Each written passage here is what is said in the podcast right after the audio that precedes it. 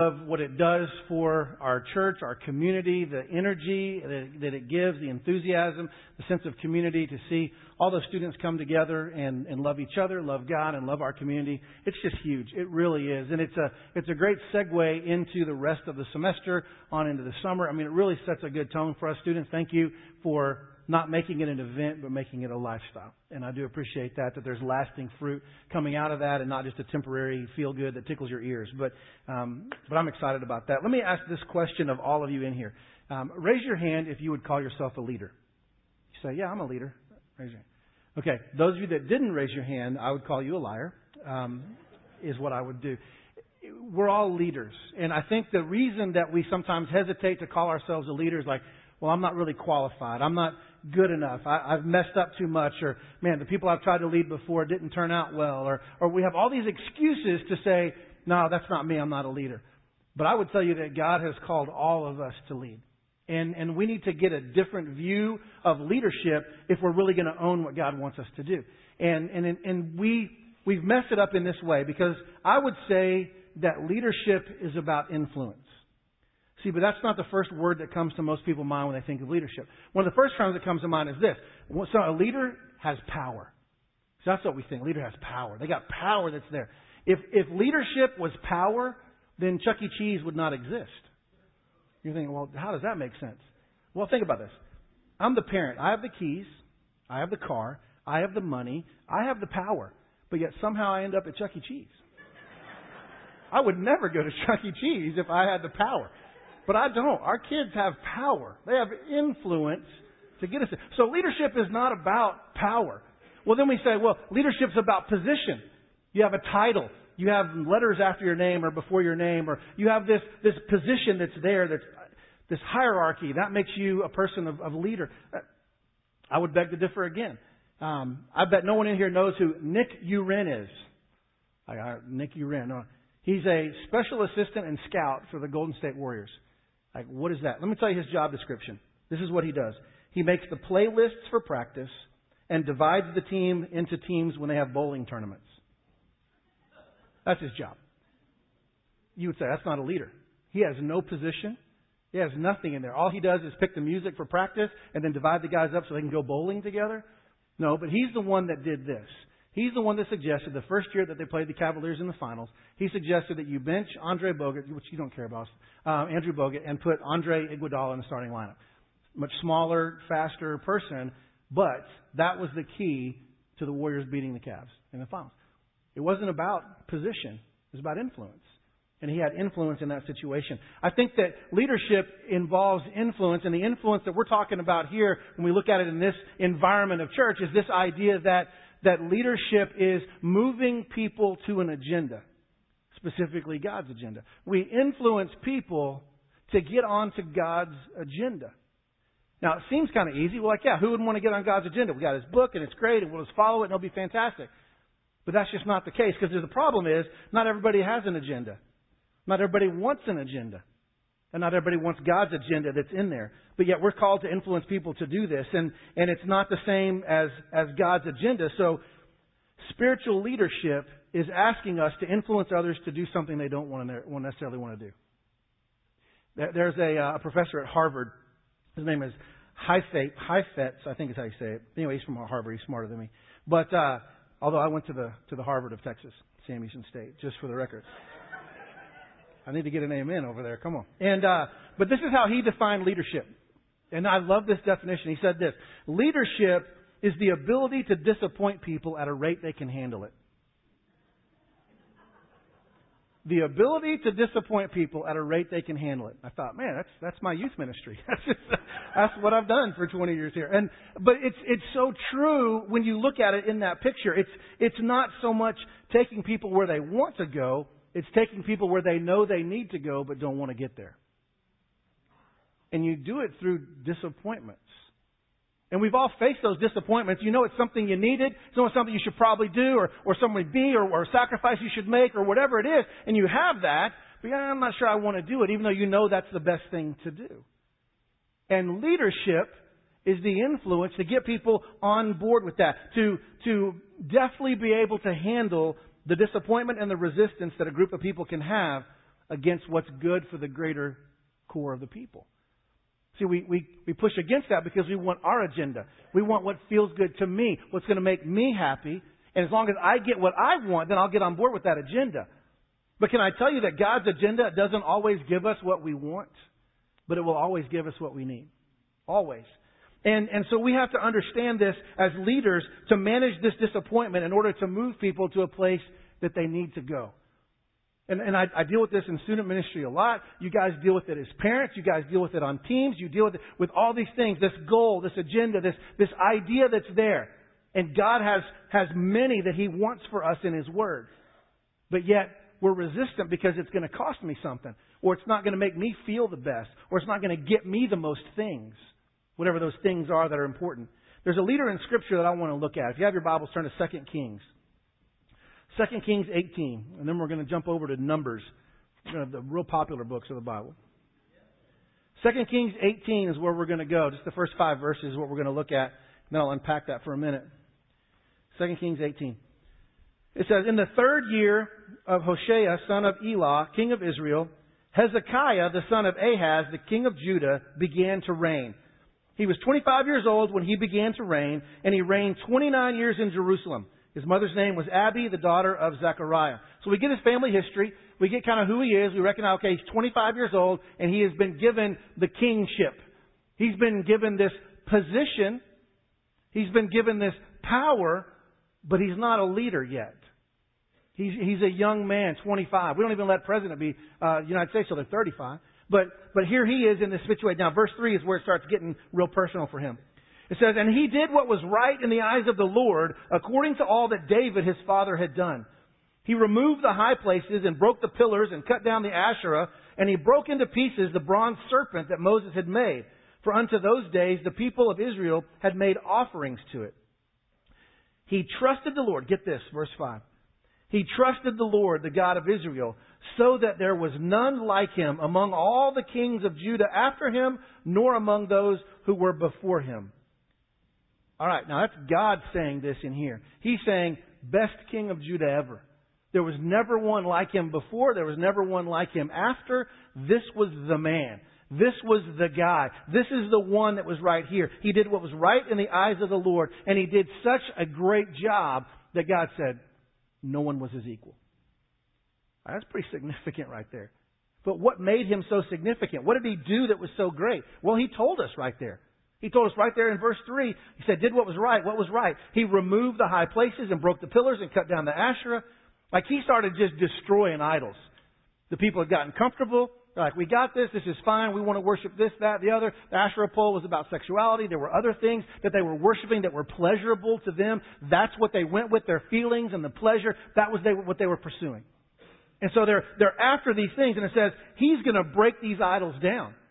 Which makes perfect sense in there. I mean, idols would be easy to recognize. I used to have to go to a Chinese restaurant and see the little Buddha statue or something, rub its belly, right? That was my always idea of an idol.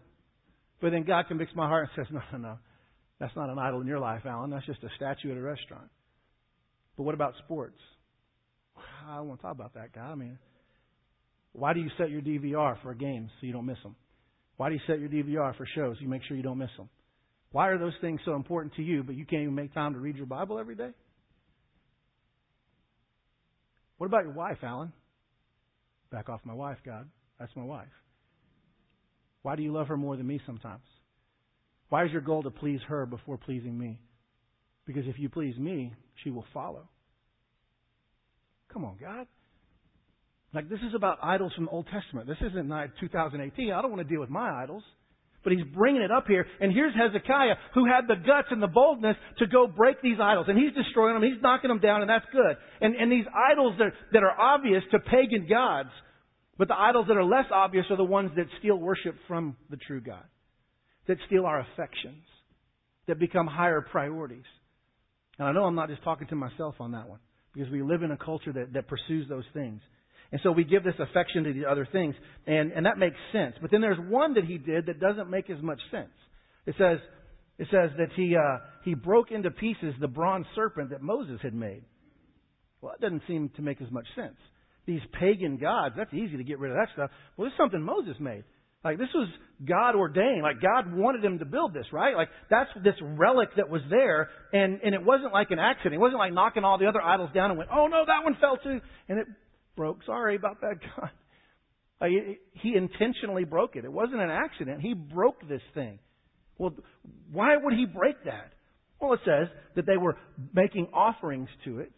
They were literally burning incense to this this statue thing that Moses had made that, that he called the, the bronze serpent that Moses had made. Well, I want to look at what this relic is. I want to look at this thing and try to understand why that's different from this and maybe make some sense out of it. So turn to Numbers chapter 21. We're going to jump over to Numbers now. And it's at the beginning Genesis, Exodus, Leviticus, Numbers, fourth book of the Bible. I'm sure you spend lots of time there in Scripture with it. Maybe you will after this. Numbers chapter 21. We'll start in verse 4. And it says, From Mount Hor they set out by the way to the Red Sea. Now, they've been freed from Egypt and the captivity that they were in. So kind of setting the scene for you here. And they're on their travels. To go around the land of Edom. And the people became impatient on the way. Now that would never describe us, would it? We never become impatient. We never say, God, I really want what you want, but I want it now. It's been five minutes. I'm, you must not want it for me. I'm moving on. Like we, we become very impatient with God, just like they did. And they're walking around. The people became impatient on the way. Verse 5. And the people spoke against God and against Moses. That's a big thing to speak against. And they said this Why have you brought us up out of Egypt to die in the wilderness? Did they forget what was happening in Egypt? Did they forget the slavery they were under and the working conditions that were there and the living conditions that were there and the heaviness that was on them? It sounds like they're saying, You're taking us out of Disney World, man. Now we're walking around. You took us out of that. Have you brought us up out of Egypt to die in the wilderness? There is no food and no water, and we loathe this worthless food, because that makes tons of sense. We have no food, and I hate this food. Do you have no food, or do you have food you don't like? I mean, come on. And don't we do that to extremes all the time? I can never do this. This always happens to me. See, we live in these extremes when our emotions begin to take over, and we get so inwardly focused. And that's where they were at in the situation. We have no food, no water. We loathe this worthless food. So here's how God responds. Then the Lord sent fiery serpents among the people, and they bit the people, so that many people of Israel died. Okay, now, there's stories in Scripture that I love to, to have seen. I would love to have been there when David killed Goliath. I think that would be an awesome thing to watch take out the big guy, I mean the slingshot. I would love to have seen. I'd love to see when Elisha was fighting the prophets of Baal and the fire fell and it burned all that up. I mean, I would love to see. I would love to have seen when those five loaves and two fish are distributed among thousands and thousands of people. I would love to have seen some of those things. Can I tell you this is the worst case scenario for me ever? Like I don't want to be in this situation. Like I hate snakes. I don't want best snake is a dead snake. They are terrible and they are dangerous to me and they scare me and I don't like them. And we're going to make them on fire with torches coming after you. Like, I don't want to be in that scenario. I don't want to be, hey God, let me check out something in history. All right, I'll put you here. Ah! I mean, these snakes coming and biting you with fiery teeth. I mean, this is horrible. This is, I don't ever want to experience this situation. But this is what's going on. And so verse 7. And the people came to Moses and said, I'm guessing they screamed and cried, not said, We have sinned, for we have spoken against the Lord and against you. Pray to the Lord that he take away the serpents from us. How many times have we done that?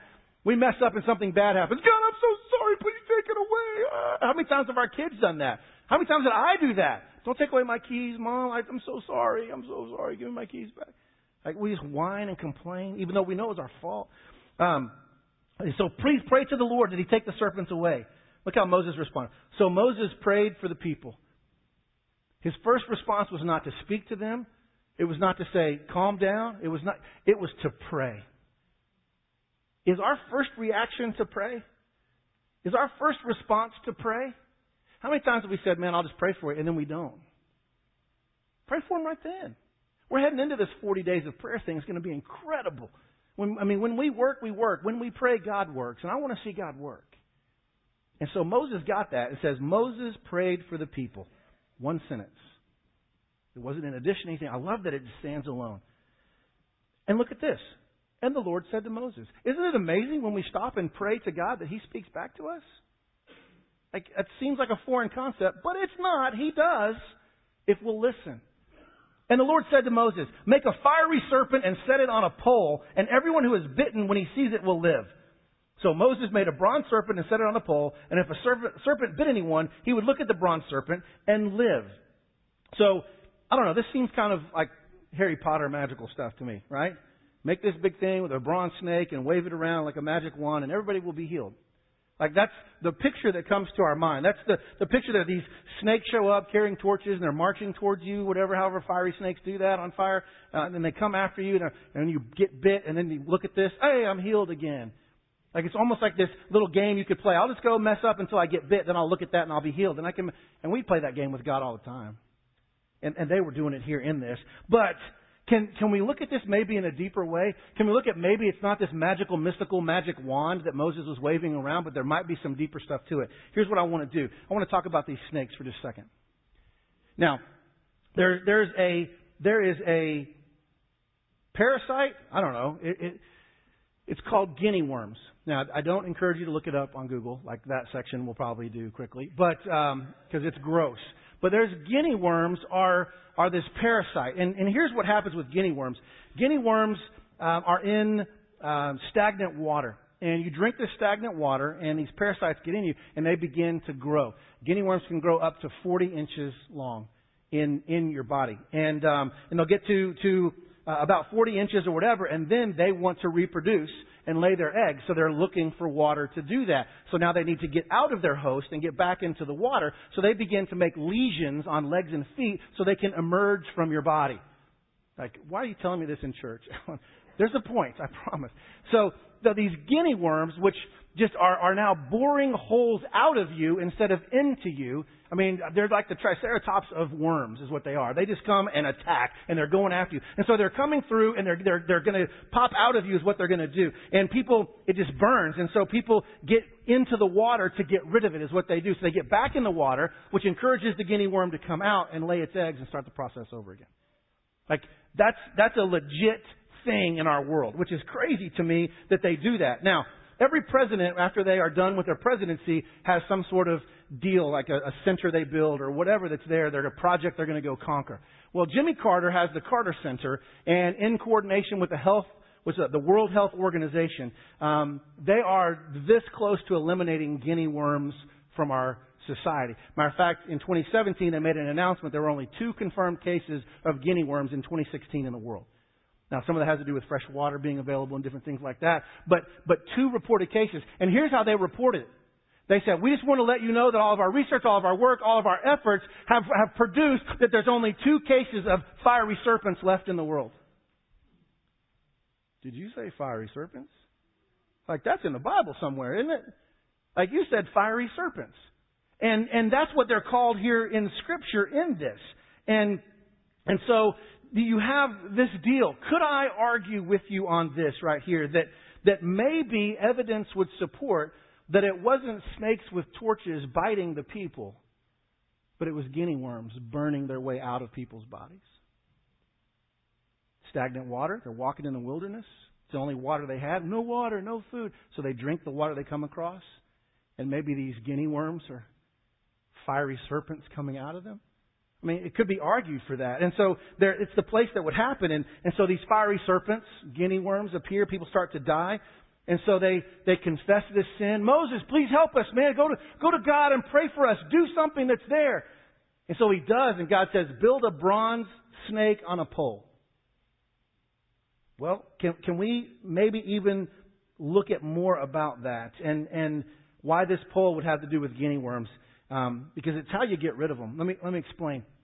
When the guinea worm begins to come out of your body and it begins to poke its head out, the natural inclination that we would have is to grab that joker and yank it out of our body, right?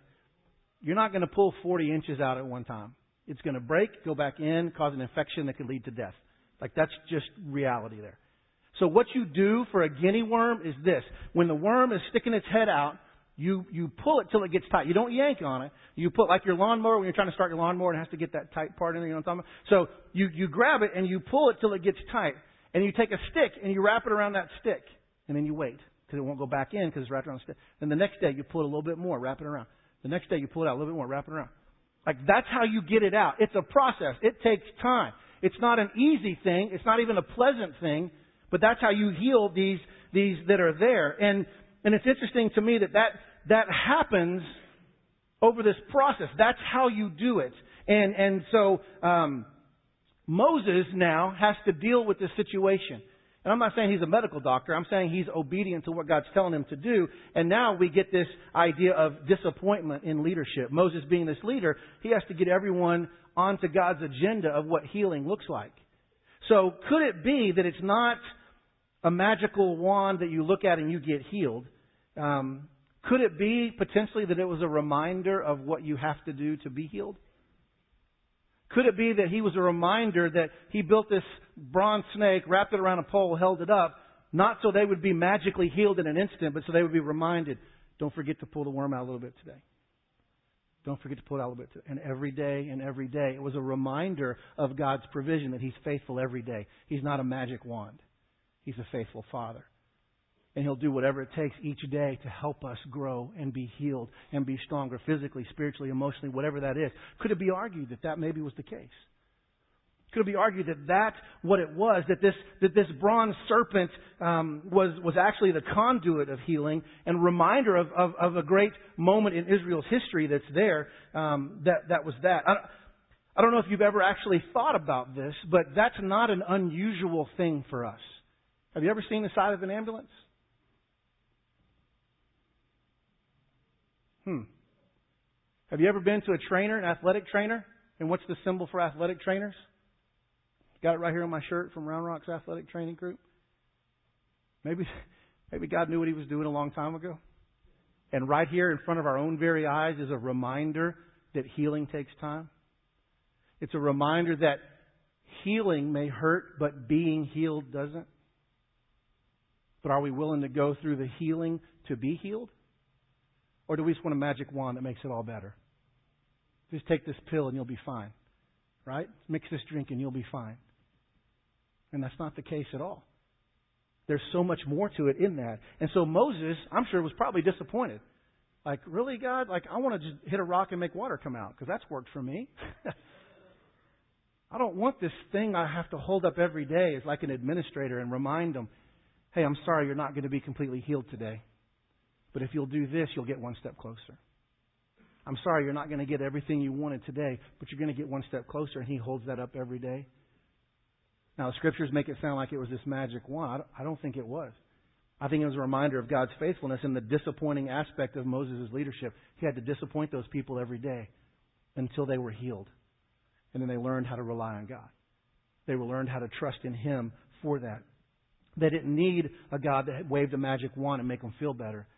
They needed a relationship with a God that was going to walk through them every single day of life, regardless of what you deal with, regardless of anything along that. It was a reminder of the faithfulness of God that was there. So Hezekiah destroys something that at one time was ordained by God. Well, that's kind of a slippery slope, isn't it? No, because he's seeing these people are worshiping idols. Yeah, they're doing the Asherah pole and they're doing these Baals, but they're also worshiping this symbol of healing. Now they're worshiping the healing instead of the healer. Their eyes went off the right thing onto the wrong thing, and he had to destroy it. He had to do something very difficult. And I can imagine what was happening there. Like he, he makes this idea and, and says, we're going to get rid of all this stuff, and he breaks this thing. And I'm, I'm sure that uh, they're like, we need to have a committee meeting about that. We'd like to bring you in, Hezekiah. We're older than you. You're kind of young and probably not real smart. Um, so you might not know history very well. Do you remember who Moses is? He was kind of significant for us. He made this, and you're going to destroy it. Are you sure that's the wise thing to do? I know you're new, but that's pretty critical to our people. Like, you weren't alive when that was happening, so you don't really understand. Like, they're questioning everything about it. Like, hey, man, spiritual renewal you're wanting to do, we're all for that. that I think that's great. Just don't change things. Because we're really good about talking about wanting spiritual change, but not taking the action behind it. God, I want your best. Well, I want you to give this up. Well, I'm not, I'm really comfortable with how things are right now. God's not comfortable with how He loves you so much, He won't let you stay the way that you are, but will continually push you to be more like Jesus. And sometimes that doesn't feel good. I'm sorry if that doesn't feel good that I said that, but that's where He's at. And so He's proposing this destruction of something that's there. It's, it's amazing to me if I were to say, hey, I want to show you this rated R movie right here. the reaction that would happen in this room would be, no, you can't do that. Or if I start dropping some F bombs during this sermon, you guys be okay with that? Probably not. But why is our music and our living rooms and our cars less holy than this room? I'm talking to me as much as you. I, I don't want you to think I'm trying to judge you from up here, but I'm trying to recognize that we need to put our eyes on what's going to give us the best, not what's going to make us feel good in the moment. And when we can grab a hold of that and get this, that, that Hezekiah in himself was more interested in what, how he could influence people to God than what they thought about him. He, he was more concerned um, that the people focused their worship on God than something else, that he was willing to destroy something sacred, a sacred cow, so that their eyes would get back on the true God. And I don't know what it is in our lives that we need to destroy that we think are sacred cows or this holy thing that we've we've become to worship and, and we got to get out, out of that. Um, Uh, I'll ask this: How can you use your influence to move people towards God's agenda for their lives, knowing that it's going to be disappointing in that? Speaking hard truth can be disappointing. Asking hard questions can be disappointing. I, I get those opportunities many times in student ministry, and one of my students starts dating somebody else that I don't know, and I have no problem interviewing that young man and asking him hard questions. What are your intentions with this young lady? How are, how are you going to make her more like Jesus? I don't know. Why do you like her? She's pretty. Okay. But there's more to her than that. And if you like these are hard questions. They're uncomfortable. But we have to be willing to have those hard conversations, ask the tough questions to move people onto an agenda that they know they want to go to. There's resistance to get there. This is what that same guy that defined leadership, this is what he said. He said, if you can hold steady long enough, remaining respectful of others' pains, and defend your perspective without feeling you must defend yourself, you may find that in the ensuing calm, relationships become stronger. Relationships become stronger when you genuinely invest because you love them, not because you're trying to control them. And that's what people want. Isn't that what we want? Want to be genuinely loved? And we'll do whatever it takes for someone that genuinely loves us. But how quickly we forget how genuinely God loves us when He asks us to do uncomfortable things. When He asks us to break down the idols that we've put in front of Him on that. So in all that we do, we need to point our kids, friends, neighbors, co-workers, teammates to Jesus to his agenda. How can you use that skill to gain greater influence? How can you use your influence to point students towards Jesus? How can we do that? How can we do that? We have a great opportunity next week, starting with the 40 days of prayer. Like, you want to see those things happen? Then, like Moses, immediately your response needs to be prayer. And so often we want to have conversations with each other, and that's great. But if the conversations with each other supersede conversations with God, we're out of line. Prayer has to be the foundation with which all of this change takes place. Why did Hezekiah have favor? Because he walked with God. He heard from God and obeyed, even when it was unpopular. Even when the crowd said, Oh, you shouldn't be doing that. Yeah, I should, because I care about you enough to point you to Jesus, not to some relic. I want to point you to Jesus. And we have an opportunity in the next 40 days of prayer next Sunday to go deep with things of God. It might be uncomfortable. Let me ask this question. How many of you brushed your teeth this morning? Right, hopefully everybody raised their hand. All right, okay. How many people flossed this morning? Oh, there's not as many hands up now. Why? Because it's uncomfortable. I don't like it. But you know you're going to get a bad checkup when you go, and the dentist is in there going, I can't even get this between your teeth, right? Because it's going to make you bleed. It's going to hurt. It's going to be uncomfortable. But if you want to have the healthiest mouth you can, you do that. Well, I don't know how to pray. I don't, I don't know how to read the Bible. I don't know to, it's uncomfortable. It's like flossing. All it's going to do is make you better. And then you learn how to do it and you do. It becomes a habit and it makes you better. That's where we're headed with these 40 days of prayer and getting into God's Word. And I can't wait to see what's going to happen. But before we get there, we got some business to do with our idols today. And so I'm asking you to prayerfully consider what are the idols, even the good things that you've put above God, that need to be laid down on this altar today. What is it that we need to put out there and go through this process of everyday healing? What do we need to pull on that guinea worm just a little bit today to get him out of our system so we can fully give our lives to Christ? I'm going to pray, and then we're going to respond.